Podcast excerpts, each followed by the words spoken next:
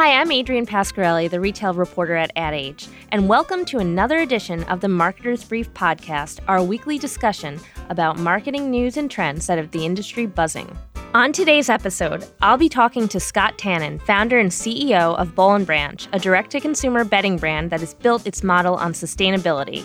The company just raised $100 million from a private equity firm and plans to accelerate its growth by opening more locations and expanding its message of positive social impact by way of a truly sustainable textile supply chain. Now, here's my conversation with Scott. Hey, Scott, thanks for being here. Glad to be here. So, tell me about Boll & Branch. When you first founded the brand, what were you trying to accomplish? Our, our goal initially was pretty simple. We were just trying to make the product that we couldn't find in the marketplace. Um, and, and, you know, as as a lot of businesses go and and entrepreneurial ventures, at some point you feel that you have an opportunity to maybe start creating the kind of world that you want to live in. And and for us, as we started, you know, going beyond just how do we make a great set of sheets to understanding really how bedding and bed sheets were made, we we felt that there was an opportunity to do it better, not only to give more value to the customer, but to do it in a way that that sort of righted a lot of the wrongs of the textile industry. So you guys are now certified by Fair Trade USA. It's a different bedding brand than than what we've seen before, right? It is. We were actually the first uh, bedding brand to bring in fair trade, um, and it's important to us to to and it's important to understand that you know t- the textile industry it doesn't have a great reputation and and really very it's a very very small number of large scale manufacturing partners that are making most bedding products you find in retail stores all over the country and all over the world um, which is why it's so difficult to walk into one store and another store and really understand what the difference is between product a and product b um, i think the one thing most of us tend to think about when we when we try to find the best bed sheet is what's the highest thread count and and as you dig in you realize that you know thread count is more of a ma- measure of how dense and how thick the fabric is. It really has nothing to do with how how comfortable or how soft the, the product's going to be. That boils down to the quality of the material. Um, so we saw an opportunity to massively upgrade uh, the the quality of the material at an approachable price point. Um, what we found is there were great sheets out there, but they cost $1,200, $1,500 a set and were made by, you know, quasi designer labels. So you were paying for the brand much more so than paying for the quality.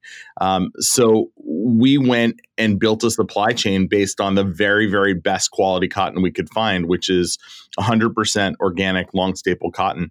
Um, and and from there as we built out our supply chain and, and built out our manufacturing we suddenly realized that not only could we pass the the savings on to the customer by selling directly online um, but we were able to build such an efficient supply chain that our cost of goods enabled us to also be you know more profitable and and and at at a price point that we're not gouging the customer. And, and i think that was the the magic formula that just made it all work it really does seem like a magic formula because you talk a lot about value, but it feels like it's always going to be more expensive to be sustainable and use the most highest quality materials. You would think that, but but what's incredible is you know we all think about cutting out the middleman. I think has become sort of a, a staple comment in DTC, which yeah. which really means you know what that really means is okay i'm wholesaling it to a customer. So instead of selling it to you know a big department store and then them taking a markup we're, just cutting that link in the chain out. So that way you know the customer is paying what the store would pay. And so in and of itself that's that's a great way to give more value to the customer.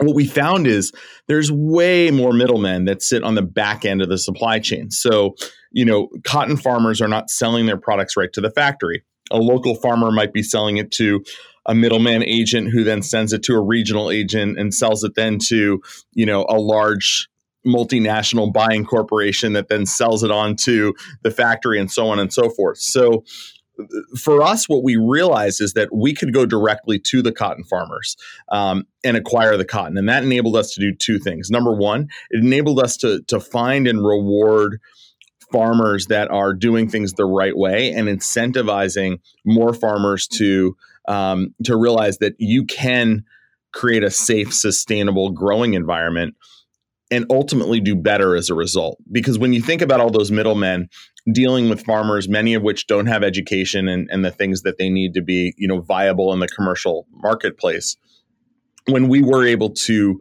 um, go directly to them, suddenly we're, we're bringing in fair trade and we're saying, okay, we're not going to pay you the commodity price of cotton because that's too low. That actually keeps you below the poverty line. We're going to pay you the living wage. So we're paying anywhere from 30% and way higher uh, up to 3x um, the commodity price for cotton. But because we've built this very, very succinct supply chain, there's none of those middleman markups. So what happens is the suppliers are making more money and the customer is paying less money because we've been able to suck all these like archaic profit uh, elements out of out of the supply chain. And I know it's a little bit complicated to say, but but it, it, it's it's truly the best of both worlds. The growers, the factory workers, they make more. Um, we as a company still make money, and the customer saves a ton. Um, so it, it's kind of amazing, and it, it's it's certainly not what we expected to find when we started the business, um, but it's a huge part of of the difference I think we're making in the world. It certainly sounds like a win-win. Um, now, where are you guys? producing? Where are these farmers and uh, these creators, and how often do you have to get over there? Well, someone on our team is there all the time, and and uh, or, or, nearly all the time. So, um, you know, Missy's probably there three to four times a year. I'm usually there two to three times a year, um, and and then our operations team is is there fairly often. So, um, and where is it? Yeah, so it's in India. We actually produce um, the cotton farms are in the southern part of India, in states like uh, Andhra Pradesh and Orissa. And and what's unique about those areas is that genetically modified farming has been outlawed, or genetically modified seeds are not allowed.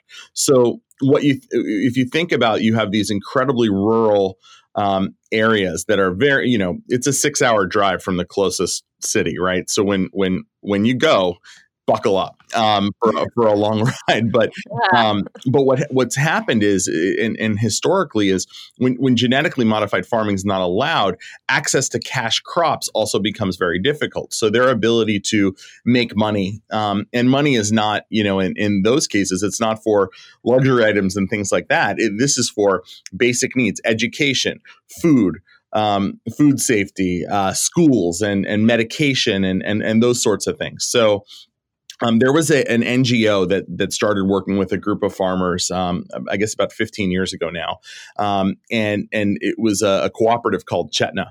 And what they did is they helped people in these areas learn how to farm organically, um, and then help them as a group sell into the marketplace. Um, you know, for years they they were doing great work and they had tons of farmers from a human health standpoint just just really wanting to get involved um, but there wasn't commercial demand for the product because it was more expensive and again because the supply chains in this industry are, are really archaic um, so I, I, discovered them on Google, like no joke. Found them on Google and reached out when we were working on this business. And I was just, I felt a calling. I was so compelled by how different they were operating. Um, and today we're buying you know way more than than 50% of what they produce. Um, you know we also now uh, source from uh, several other cooperatives that are ju- that's just like Chetna, um, and we're we're the largest consumer of fair trade organic cotton in the world um, at this point, and and so being able to bring that demand to them um, has taken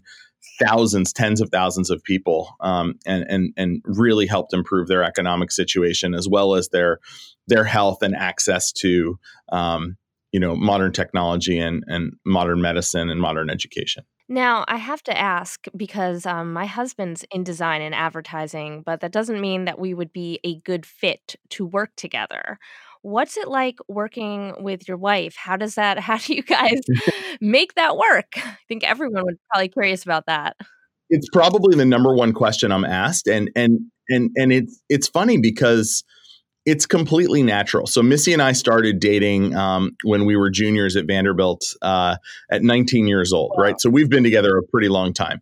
Um, and you know, I, I think that that with co-founders in general, there has to be an implicit trust.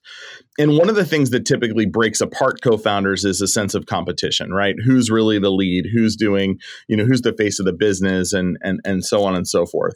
Um, at the end of the day, Missy's win is my win, and my win is her win. And and you know, we are in every literal way we're we're both striving for the identical thing which is you know security for our family setting a great example for our daughters and and and and doing that sort of thing.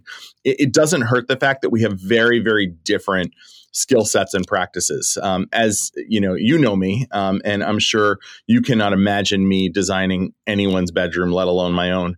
Um, and and you know missy brings uh, a, lot of interior design expertise and and creativity and and and so she looks after really every direct physical consumer touch point from our products themselves to our packaging um, you know to our retail stores and and and oversees everything from a from a product design standpoint. I have more of a marketing and traditional business background. So uh, as missy likes to say i get to look after all of the things that aren't fun.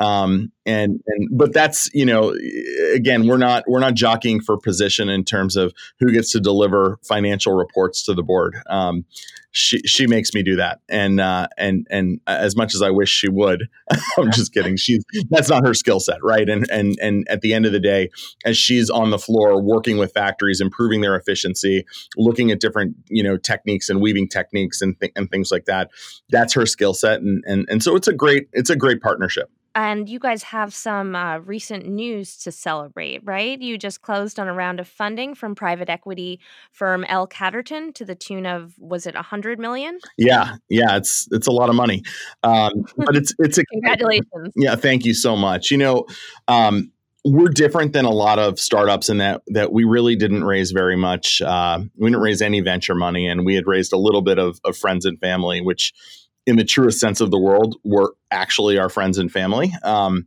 so still friends and family. Th- they're still. Oh my gosh, they're definitely friends and family now. Um, uh, you know, and and look, these are the people that they bet on Scott and Missy as much as they bet on on Boll and Branch, and and so we're forever grateful there.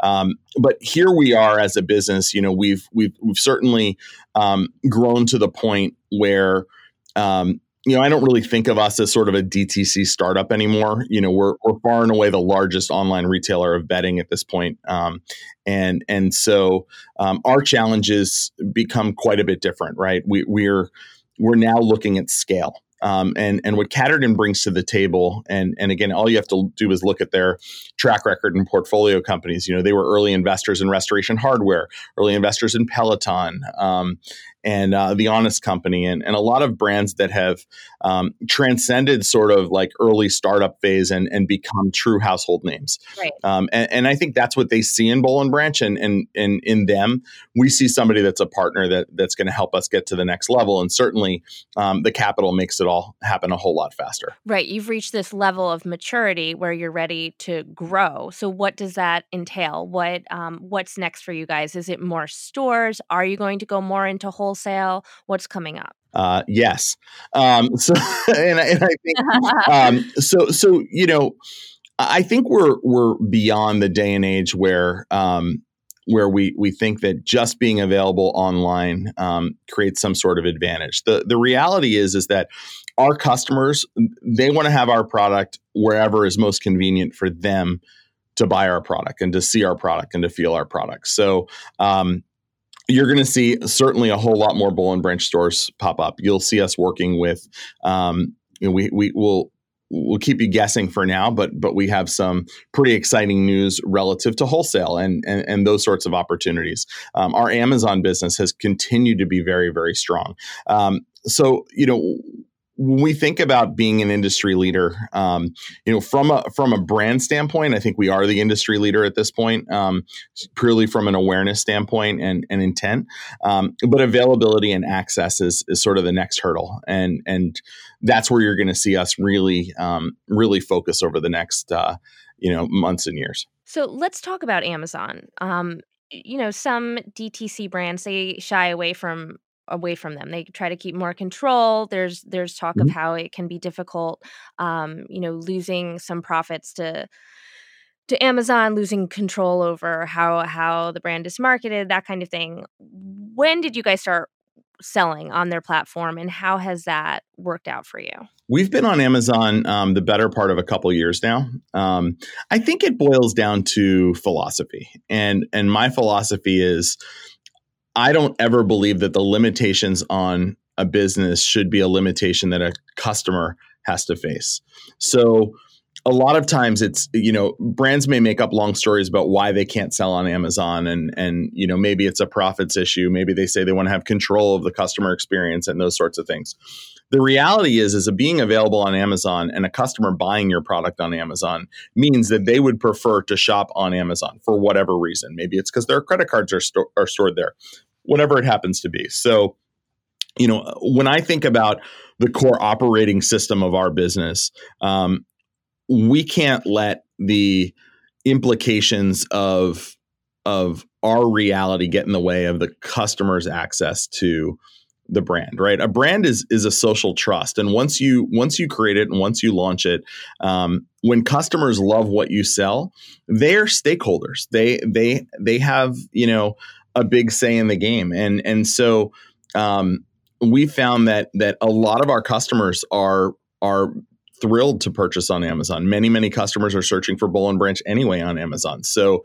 um, you know, we might as well make sure that our products are available there. And and again, we still back it up with the same level of service that we do um, if someone were to buy off of our site or in one of our stores or through a partner.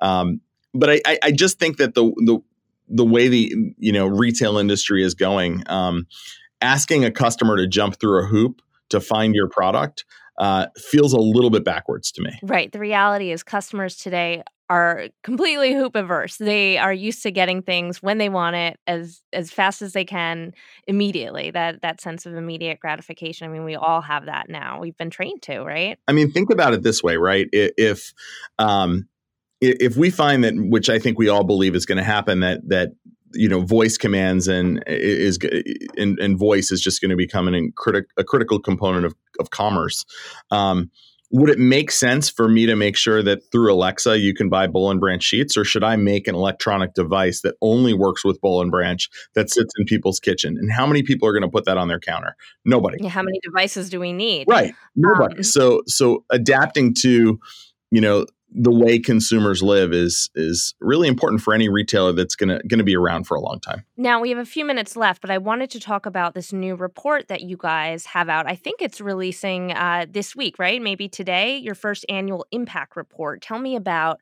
the decision to to have a report like that and kind of the the big things of what you guys discovered. Yeah, th- this is um I think from a, a personal standpoint and, and, from the standpoint of our internal team, this has been a, a process and a project that we, have been working on for the better part of, of, of this year. And um, as we think about, you know, obviously we're not a public company, but if we were, we would put out an annual report.